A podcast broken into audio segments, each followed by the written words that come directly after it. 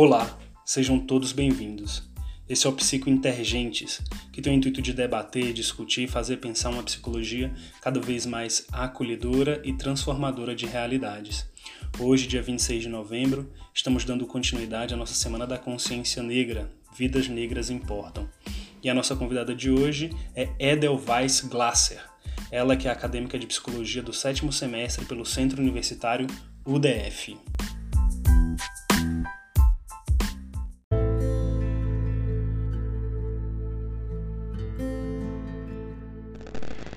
Olá, querido Emerson. Olá, caro ouvinte, caro ouvinte. Meu nome é Edelvais, sou estudante do Centro Universitário de Brasília e vou abordar um pouquinho, né, tentar acrescentar um pouquinho sobre a psicologia e a luta antirracista. Bom, para começar, né, para quem não sabe, infelizmente nem sempre a psicologia esteve na luta das causas das massas. O que, que isso quer dizer? Uh, por muito tempo, a psicologia esteve focada apenas na análise do indivíduo e, acredite, um indivíduo branco e elitizado, pois o acesso não era para todos e o indivíduo em sua individualidade, no qual era deixado de lado várias variáveis que certamente influenciavam a vivência e a subjetividade das pessoas. Então, o que, que seriam essas variáveis? Bom, Hoje podemos observar com os nossos estudos o quanto não apenas a genética, os fatores orgânicos moldam os indivíduos, mas como o ambiente pode modificar toda a vivência e o pensamento das pessoas. Quando falo ambiente, gente, é, eu não me refiro apenas ao ambiente de casa, como muitas pessoas já aludem. Não, é o ambiente profissional, relacional, cultural, social, de crença e tudo mais. Cada uma dessas variáveis é ponto-chave para a construção do indivíduo e o indivíduo social. O grande tchan é que tivemos momento, né, um momento da história onde pessoas não eram consideradas pessoas. E por que que menciono isso? Voltando lá no começo, onde apenas uma pessoa, uma pequena porcentagem de pessoas poderia ter acesso ao que hoje chamamos de cuidados básicos, prevenção na saúde mental, né? Então essa outra parte não chegava, não tinha conhecimento desse cuidado. E caso chegasse poderia ser inacessível para sua realidade, principalmente realidade econômica. Não apenas pelos valores, né, mas a consciência de seu lugar e privilégios por causa da cor. É um tema hoje muito discutido, principalmente entre os psicólogos, mas antigamente não havia esse cuidado, essa atenção, essa distinção. Estava começando os estudos em questões sociais. Então, até porque também tem outro ponto que essa população era escrava. Os pretos eram escravos, cumpriam o papel social que lhe foi imposto, apagando sua singularidade e humanidade. Então, por muito tempo, a gente observa essa negligência que houve com relação a saúde mental e a saúde em si da população preta. Infelizmente, podemos observar até hoje, mesmo que com muitas conquistas, né, após anos de luta pelo básico, né, gente? então, é, observo que hoje é uma necessidade, uma pura necessidade de você entender o lugar do outro, pois na psicologia não utilizamos métodos imediatistas que só secam gelo, entendeu? Só para acalmar a dor naquele momento. Não. A gente tem que observar todas as partes para poder compreender o todo. E as partes nesse caso, como os negros, é como eles se encaixam, como eles vivem, como as pessoas tratam, como as pessoas reagem e os resultantes dessa vivência na nossa vida, na vida de cada um.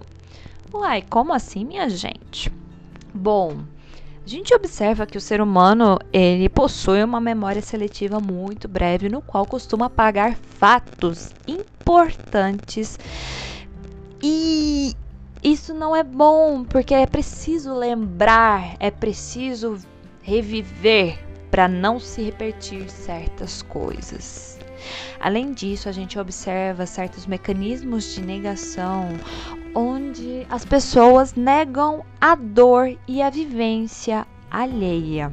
Então, infelizmente, nós somos essa ideia, nós vivemos essa ideia, crescemos com essa ideia, crescemos essa ideia. O nosso ego é moldado a partir desses conceitos e papéis impostos socialmente.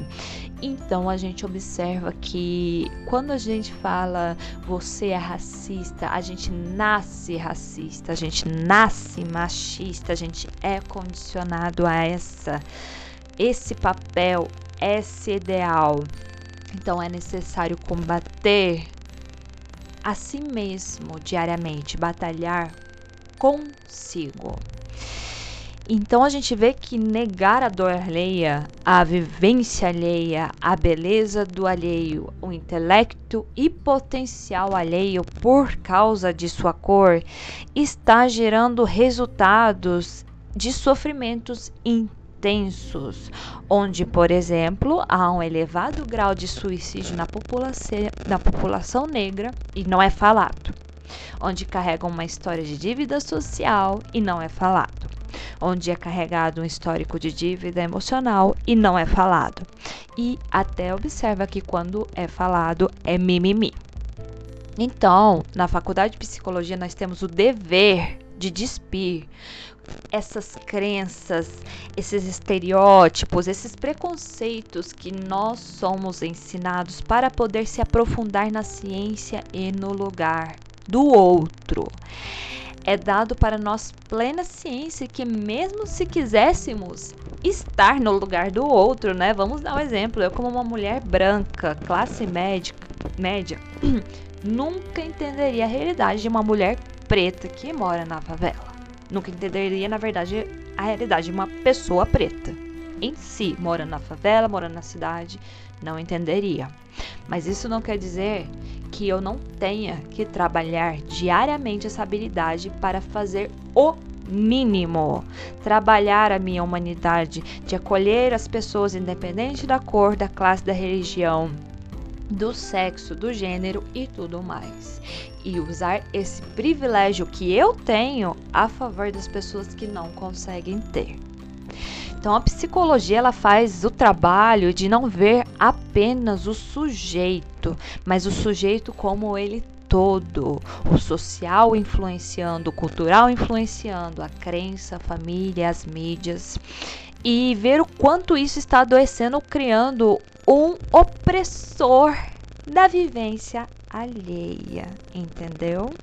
Psicologia, ela, gente, não é apenas terapia, que nem era antigamente. Hoje em dia a gente vê que a psicologia é política, é luta, luta por aqueles que não conseguem ter voz, luta por aqueles onde o direito nem chega, luta.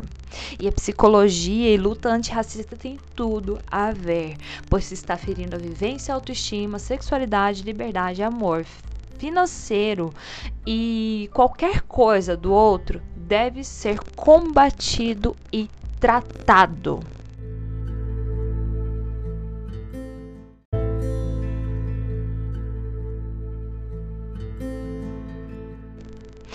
Então, a diferença para a psicologia, ela deve ser agregada como todo o espectro humano e suas variações, que não é apenas um arco-íris, que apenas não é branco, preto, amarelo, vermelho. É uma explosão. A gente é essa mistura. Negar a diferença é estar negando a si mesmo, a sua humanidade, a sua mescla e tudo mais. Então, fazer psicologia é assimilar a humanidade em si, assimilar a dor em si, mesmo que ela não seja sua, mas usar seus privilégios para poder privilegiar aqueles que não tem essa voz. Isso é o trabalho do psicólogo atualmente, mesmo estando na clínica, pois hoje vemos como todo influencia em cada um de nós e é preciso estudar, conhecer, pesquisar para poder movimentar e não mudar esse quadro e mudar esse quadro desigual que nos encontramos né, há séculos, onde uns são mais ou menos pela questão da cor. Se posicionar, então, sendo psicólogo é de extrema importância, porque mesmo com toda a ciência que você estará sendo, sabe, estará usando e pesquisando, você é um ser humano cuidando de outro ser humano. E esse ser humano, ele precisa de um colo e não um colo opressor. Ele precisa de um colo acolhedor. Então, gente, isso é a psicologia e a luta antirracista para mim. É ver toda essa questão da história, da necessidade de entender o lugar do outro, de ver o outro, enxergar, tirar essas vendas que foram nos colocados durante anos, séculos e reconhecer, lutar por ele também, porque não é ai, não me atinge que não tem, não. Você tem. E é isso, gente. Espero que tenham gostado. Agradeço demais pela oportunidade de acrescentar um pouquinho nesse podcast maravilhoso e super necessário. Beijo a todos e a todas e a todas e até a próxima.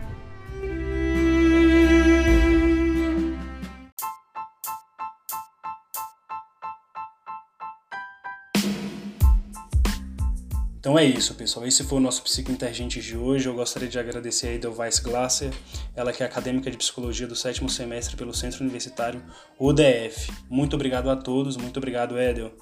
E é isso, pessoal. As pegadas dos que caminham juntos nunca se apagam. Até amanhã.